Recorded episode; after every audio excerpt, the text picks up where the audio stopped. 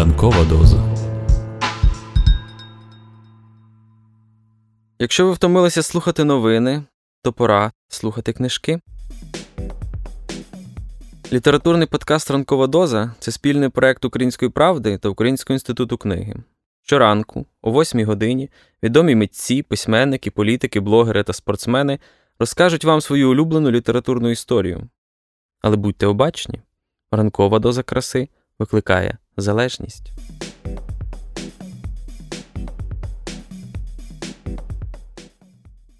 Привіт, друзі! Це Роман Романюк, автор ранкової дози. Сьогодні понеділок, а значить, ми з вами будемо пізнавати світ класичної української літератури. І я сподіваюся, що в кінці нашого подкаста ви будете любити українську класику не менше, ніж її люблю я.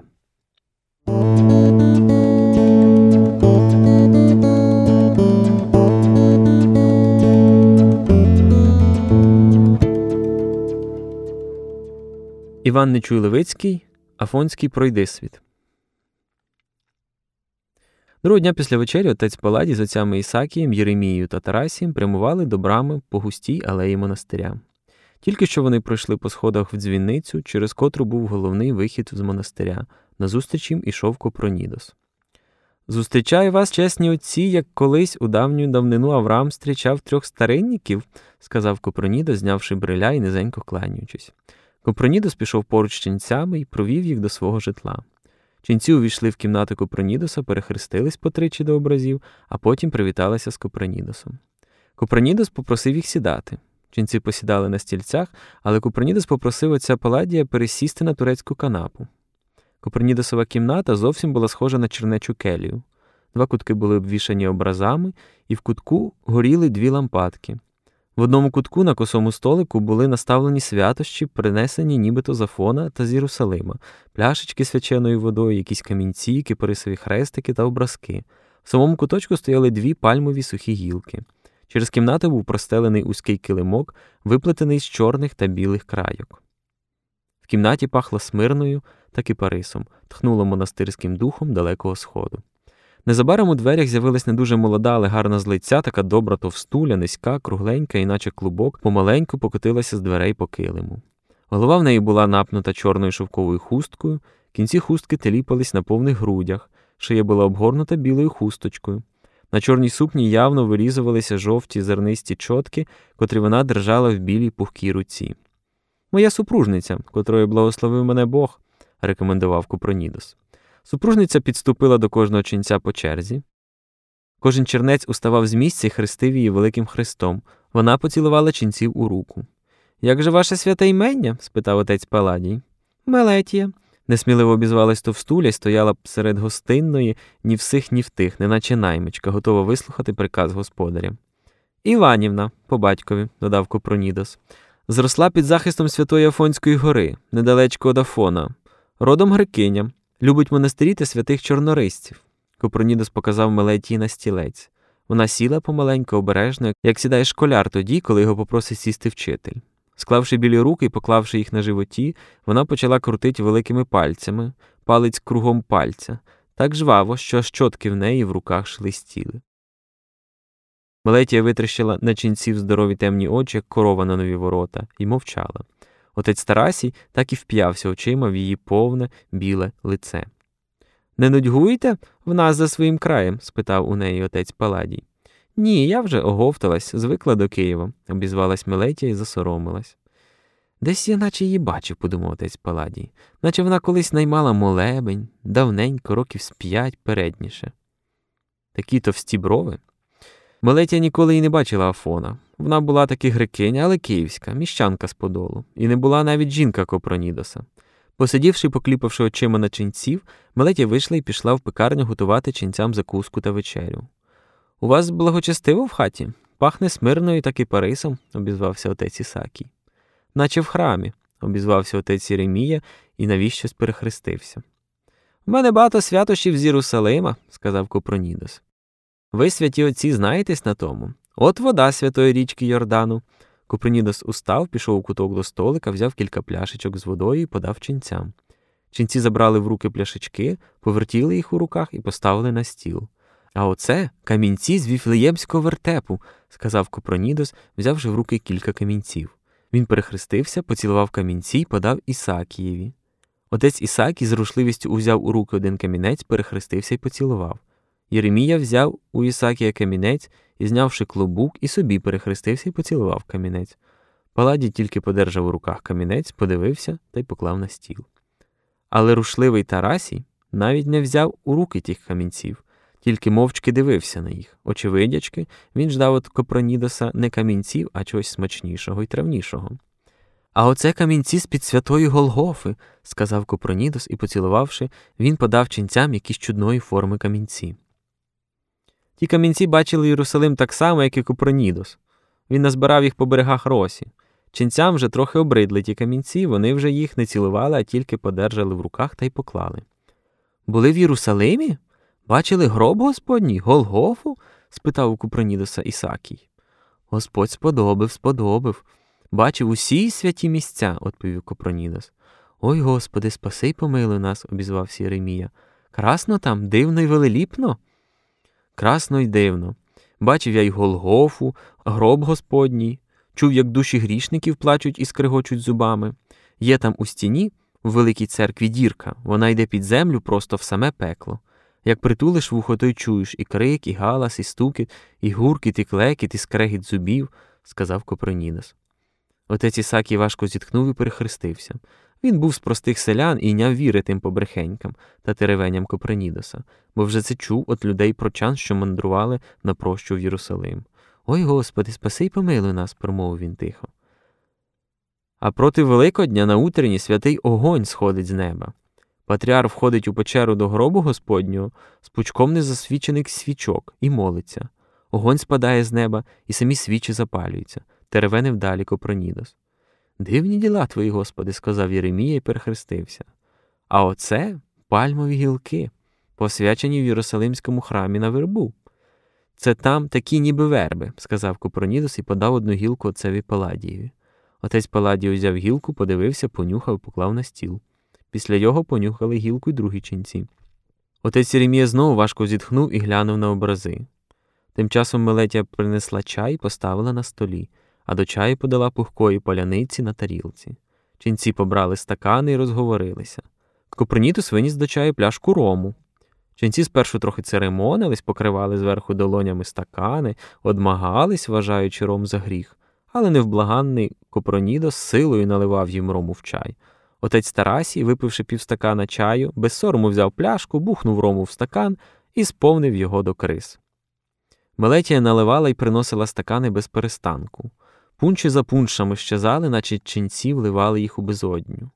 Попиваючи пунші, ченці все судили цей гріховний мир та гудили болярів та скупих на приносений болярень. Ще тільки зостались благочестя, що поміж купецтвом, почав отець Ісакій. Благородні ходять у монастирі до церкви тільки задля того, щоб послухати чудову півчу та подивитись на церемонію, а серце в їх камінь, гроб очинений, гортань їх. Паничі ходять до церкви, щоб моргать на паннів, а не молитись, обізвався отець Тарасій сміхом. Ой, правда, правда, обізвався знову Купронінос, ще й важко, але якось зроблено зітхнув. Гріх твориться в храмі, не стоять на службі богообразно, осклабляються устами, додав Єремія. А говіють, тільки в рот віють, додав Тарасій і влив у рот трохи не півстакану пуншу, захлинувся і став кашляти, навіть чмихати. Кажуть, що в Петербурзі якийсь болярин завів нову віру, сам проповідає в своїх позлащених чертогах, а болярині грають на органах чи на фортепіані та співають, та козлогласують. Ой Господи, спаси нас, сказав Ісакій. Кажуть, що цар звелів тому Єресіархові виїхати з Петербурга, а він і каже Скажіть цареві, що виїду з города разом і воднораз в одну годину на чотирьох заставах. Ото цар звелів стерегти застави, і з усіх чотирьох застав в одну й ту саму хвилину виїхав той Єресіарх і поїхав за границю на теплі води, промовив авторитетно отець Єремія. Ото, скажіть, такі чуда, як і на Афоні, обізвався Копронідос. Не так було. То Пашков, великий багатир, завів нову віру в Петербурзі, а ви, отче Єремія, мішаєте одне з другим. То колись були масони в Петербурзі, що накладали з чертами, сказав іронічно отець Паладій, обертаючись до Єремії, як до непросвідченого селянина. Суєта настала на світі, Мир загруз і баблається у гріхах, як свиня в барлозі. Далі тяг свій плач отець Єремія. А, враг його бери, нам байдуже, сказав отець Тарасій, вливаючи в рот пунч. Після чаю та пунчів Мелетія застелила стіл з катертиною, принесла дві тарілки пирогів, поставила тарілки з шинкою, ковбасами, оселедцями, ікрою та сиром. За пирогами та закускою з'явились на столі пляшки з горілкою, наливкою та винами. Копронідос налив ченцям по чарці горілки. Ченці з смаком випили разом, неначе москалі бахнули з рушниць по команді. Прошу святі отці закушувати. От м'ясне, а от рибне, це пиріжки з рибою, а оце з м'ясом. Хто чого хоче. В нас в грецьких монастирях чорнорисці їдять і м'ясо. А як у нас їдять у монастирях м'ясо, то й вам не гріх, сказав Купронідос, щоб надати сміливості братії. Який тут гріх? озвався отець Тарасій і кинувся до ковбаси. Не входячи в уста, поганить чоловіка, а виходячи з уст. Та воно то так, ніде правди, діти. Обізвався отець Паладій і кинувся до шинки з жадобою, бо вже довго піснюкав у монастирі. Отець Ісакій та Єремія, одначе, кріпились і закушували горілку пирогами з рибою. Єремія тільки поглядав скоса на ковбаси. Після закуски Мелетія принесла на полумиску здорового начиненого коропа, а після коропа подала шматок печеного поросяти з начинкою. Порося було сите, пахуче, з закацюрбленим хвостиком. Вона ще й подала хрін до його мов би, на Великдень. Отець Тарасі не ждав навіть, поки його попросить хазяїн, і кинувся на порося, як вовк на ягницю. Отець Паладі откраїв і собі добрий шматок. Ісакій та Єремія аж скривились і мовчки дивились на ситенну поросятину. Тепла, пахуча пара от поросятини страшенно дратувала їх апетит. Ісакій понурився і аж здихнув важко. Отче Ісакію, обізвався Тарасій, поки ти зітхатимеш, то ми усе порося укладемо в копи. Бери миші й виделку та їж, сказав він геть то нецеремонно. Отець Ісакій справді побачив, що Тарасій не жартує. Він охопив на виделку здоровий шмат поросятини і нагріб півтарілки начинки.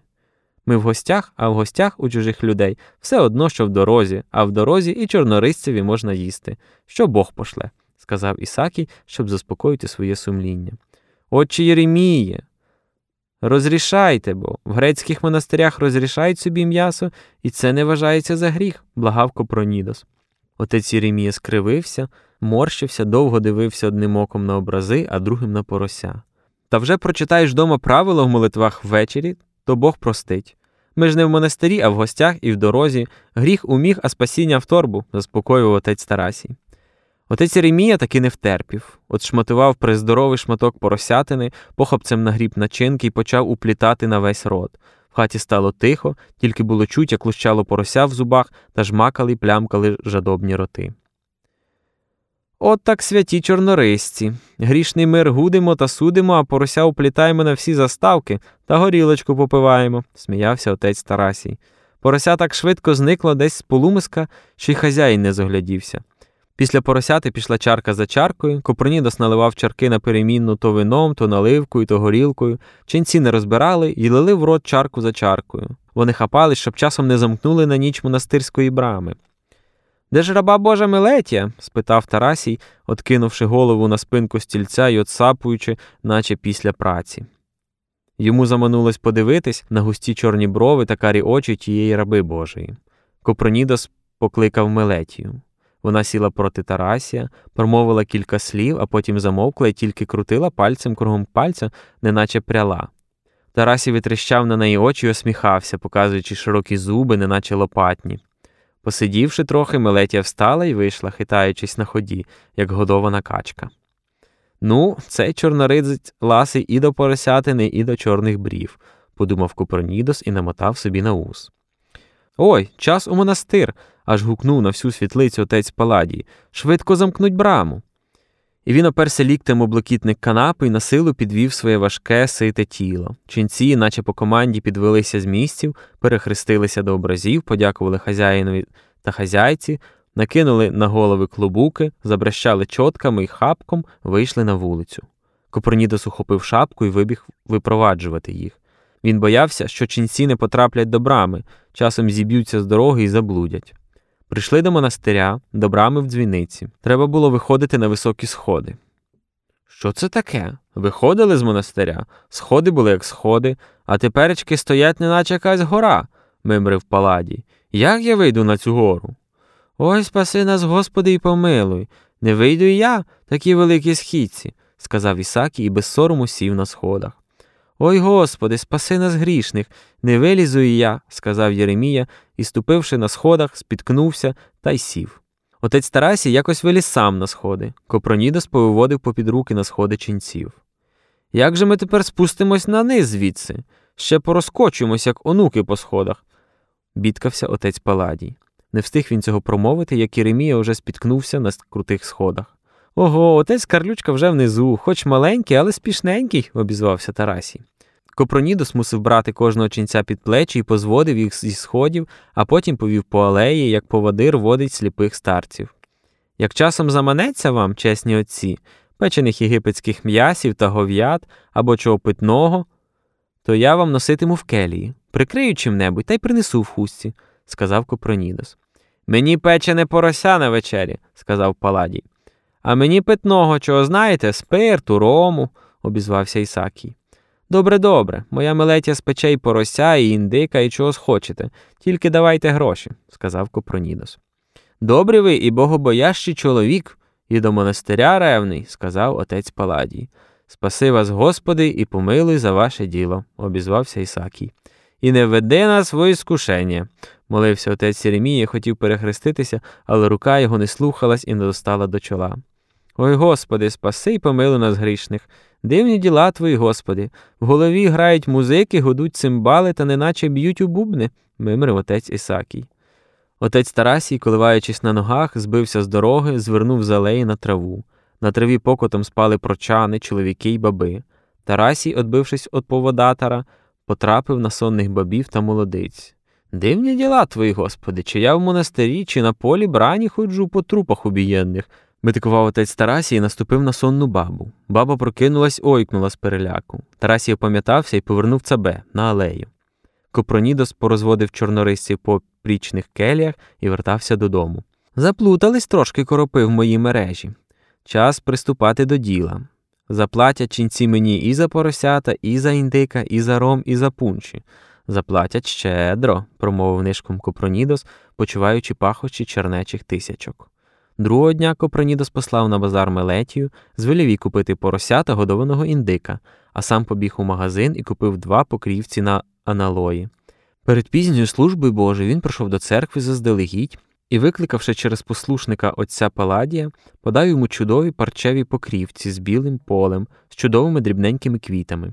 І ченці й послушники позбігали, щоб подивитись на щедрий дар богобоящого купця.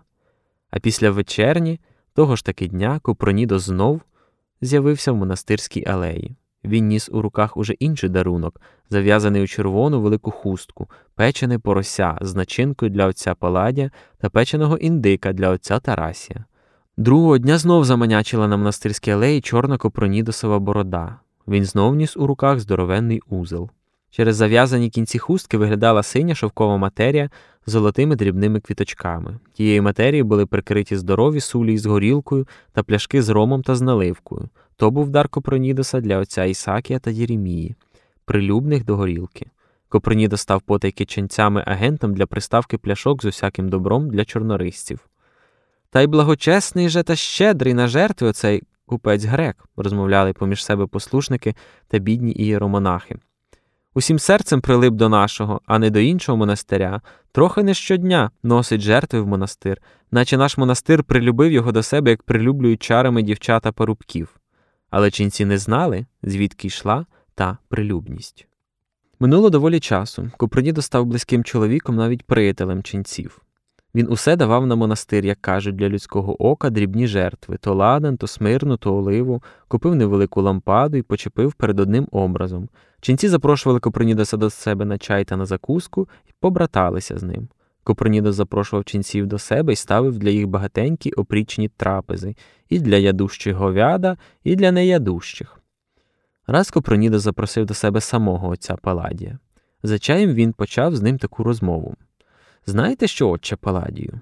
От чорнорисці мають покладні гроші і держать їх дурнісінько під спудом в скринях. Гроші дурно лежать, дармують і не дають ніякої користі, ні навіть процентів. Це діло непрактичне. Треба робити так, щоб гроші приносили гроші. Воно й справді так обізвався Паладій. Але де ж нам, чорнорисцям, вести мірські грошові справи? Ми в монастирі, а не в мирі. То давайте гроші на позичку купцям. Гроші вернуться додому ще й принесуть у скриню проценти. Хто має корови, той має молоко й телята.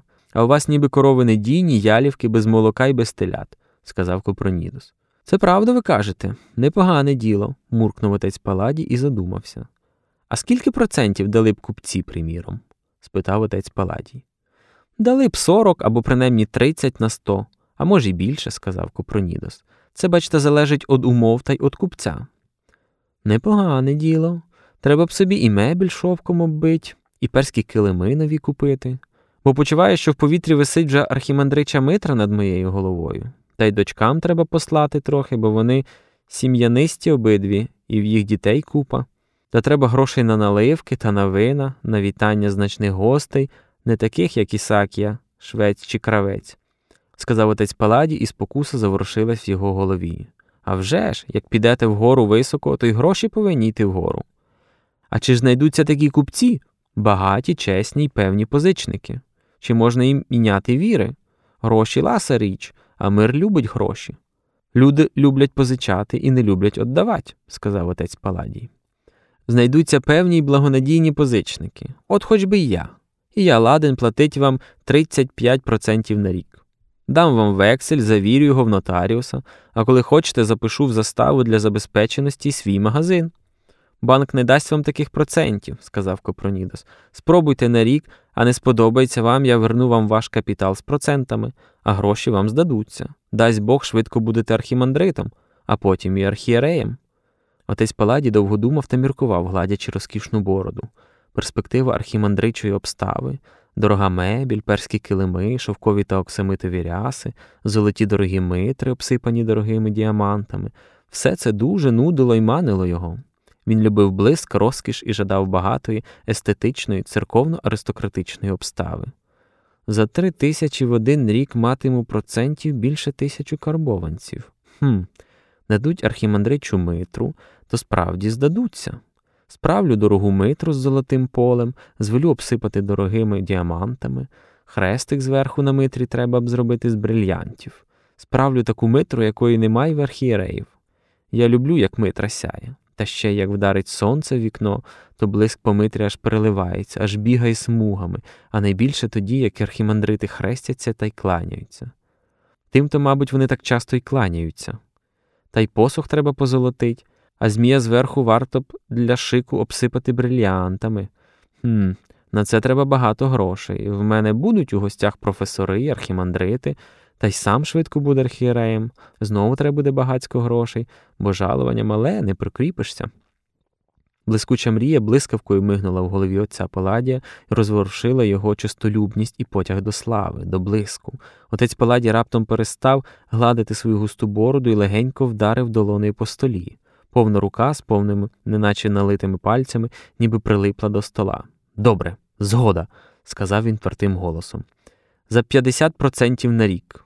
Скільки? спитав Копронідос, його чорні очі засвітилися, заблискали, наче в кота, що налагодився кинутись на мишу і знає, що миша не втече від його лапок та пазурів. Три тисячі, сказав отець Паладі і подав руку Копронідосові. Копронідос ляснув його по долоні і велів Мелетій принести пляшку вина, запити могорич. Написали вексель, ввечері в своїй келі отець Паладій вийняв з під спуду гроші і отдав їх Копронідосові. Копронідос, неначе на крилах, вилетів з келії. Здоровий осятер заплутався в його афонську мережу.